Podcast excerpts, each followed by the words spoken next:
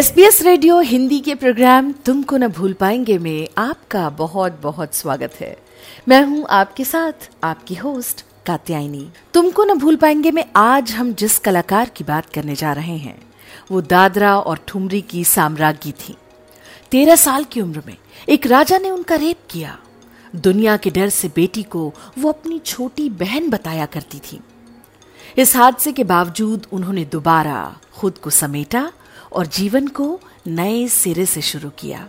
ये वो गायिका थी जिसकी आवाज़ सीधे रूह में उतरती है, जिन्होंने शोषण को अपना हथियार बनाया और सुरों की ऐसी महफिल सजाई कि दुनिया आज भी उनकी आवाज़ की दीवानी है। उनकी बदौलत गज़ल को नए सुर मिले। जब जब गज़ल कहीं होगी या फिर गाई जाएगी, उनकी आवाज़ को याद किया जाएगा। डबडबा आई वो आँखें, जो मेरा नाम आया, इश्क नाकाम सही। फिर भी बहुत काम आया। जी हाँ आज हम बात कर रहे हैं मलिका गज़ल बेगम अख्तर की। बेगम अख्तर का जन्म 7 अक्टूबर 1914 को उत्तर प्रदेश के फैजाबाद में हुआ था। उनके बचपन का नाम बीबी था। उनके पिता असगर हुसैन एक युवा वकील मुश्तरी बाई के साथ प्यार में पड़ गए थे और बाद में उन्हें और उनकी जुड़वा बेटियाँ जोहरा और बिब्बी का त्याग कर दिया। बेगम अख्तर बचपन से ही पार्श्व गायिका बनना चाहती थी, लेकिन उनके परिवार वाले उनकी इस इच्छा के सख्त खिलाफ थे। उनके चाचा ने उनके शौक को आगे बढ़ाया।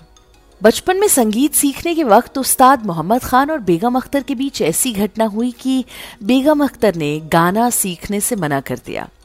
उन दिनों बेगम अख्तर सही सुर नहीं लगा पाती थी। जब वो नहीं सीख पाई तो उनके गुरु ने उन्हें डांट दिया बेगम अख्तर रोने लगी और तब उनके उस्ताद ने कहा, बस इतने में ही हार मान गई। मेरी बहादुर बिटिया, चलो एक बार फिर से सुर लगाने में जुट जाओ। उनकी ये बात सुनकर बेगम अख्तर ने फिर से रियाज शुरू किया और सही सुर लगाए। बेगम अख्तर ने बाली उम्र में मंच पर अपनी पहली प्रस्तुति दी थी। ये कार्यक्रम बिहार में आए भूकंप के पीड़ितों के लिए आर्थिक मदद जुटाने के लिए आयोजित किया गया था। जिसकी मुख्य अतिथि प्रसिद्ध कवित्री सरोजनी नायडू थी। उन्हें बेगम अख्तर की गायकी इस कदर पसंद आई कि उन्हें उपहार में उन्होंने एक साड़ी भेंट की। बेगम अख्तर के साथ बचपन में एक हादसा हुआ, जिसमें मात्र तेरह वर्ष की कच्ची उम्र में ही वो माँ बन गईं। हुआ कुछ ऐसा था कि बिहार के एक राजा ने उनका कद्रदान बनकर उन्हें उनकी कला को देखने के लिए बुलावा भेजा। और उनका बलात्कार किया। इसके बाद अख्तरी बाई प्रेग्नेंट हो गई और एक बच्ची को जन्म दिया, जिसका नाम शमीमा है। लेकिन लोक लाज के डर से उन्होंने इस बात को दुनिया से छुपाए रखा और शमीमा को अपनी छोटी बहन बताती रही। काफ़ी लंबे समय के बाद दुनिया को पता चला कि ये उनकी बहन नहीं, बल्कि उनकी नाजायज बेटी है। इस क्रूर हादसे के बावजूद बेगम अख्तर ने दोबारा खुद को समेटा और जीवन को नए सिरे से शुरू किया।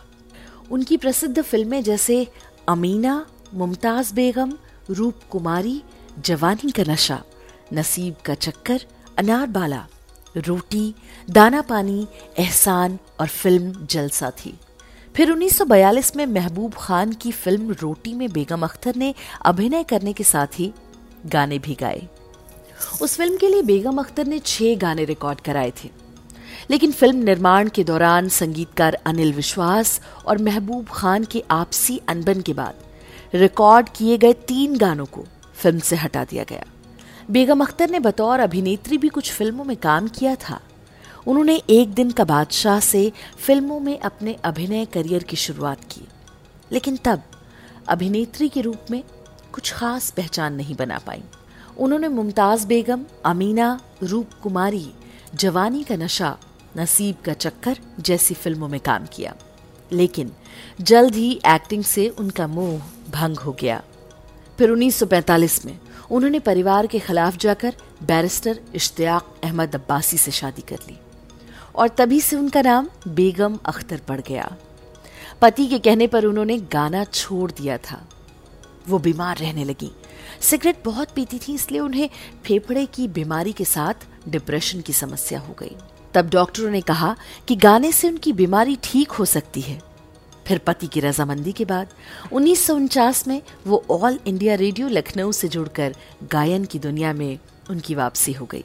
बेगम अख्तर ने उन्नीस सौ तिरपन में प्रदर्शित फ़िल्म दाना पानी के गीत ए इश्क मुझे और कुछ याद नहीं और उन्नीस में प्रदर्शित फ़िल्म एहसान के गीत हमें दिल में बसा भी लो, गाकर श्रोताओं को मंत्रमुग्ध कर दिया।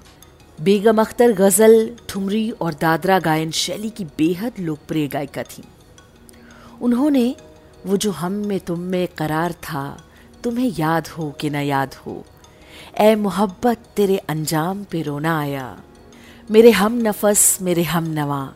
मुझे दोस्त बन के दवा न दे। जैसी कई दिल को छू लेने वाली गजलें गाई हैं। उर्दू के अजीम शायर कैफी आजमी की कही ये पंक्ति ही काफ़ी है। गज़ल के दो मायने होते हैं। पहला गज़ल और दूसरा बेगम अख्तर।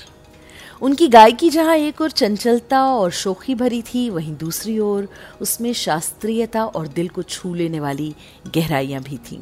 अदाकारा के रूप में उनकी आखिरी पेशकश थी सत्यजीत रे की बंगाली फ़िल्म जलसा घर, जिसमें उन्होंने शास्त्रीय गायिका का किरदार निभाया था। उन्होंने करीब 400 रचनाओं को अपने स्वर दिए। सबसे दिलचस्प बात जो बेगम अख्तर के बारे में है, वो ये कि वो जितनी अच्छी गायिका थी, उतनी ही अच्छी कंपोजर भी थी। शायद आपको ये जानकर हैरत हो कि बेगम अपने द्वारा गाए गए गाने खुद ही कंपोज भी करती थी। भारत सरकार ने इस सुर साम्राज्ञी को पद्मश्री और पद्म भूषण से सम्मानित किया था। उन्हें संगीत नाटक अकादमी पुरस्कार भी प्राप्त हुआ था। उन्हें मलिकाए गज़ल का खिताब दिया गया था। 1974 में बेगम अख्तर ने अपने जन्मदिन के मौके पर कैफी आजमी की ये गज़ल गाई। वो तेग मिल गई जिससे हुआ था कत्ल मेरा। किसी के हाथ का लेकिन वहाँ निशान नहीं मिलता। किसी को नहीं मालूम था कि इस गज़ल का ये मिसरा इतनी जल्द सच हो जाएगा। बेगम अख्तर, जब अहमदाबाद के मंच पर ये गा रही थी, तब ज़्यादा बेहतर की चाह में उन्होंने खुद पर इतना ज़ोर डाला कि उन्हें अस्पताल में ले जाना पड़ा, जहाँ से वो वापस नहीं लौटी।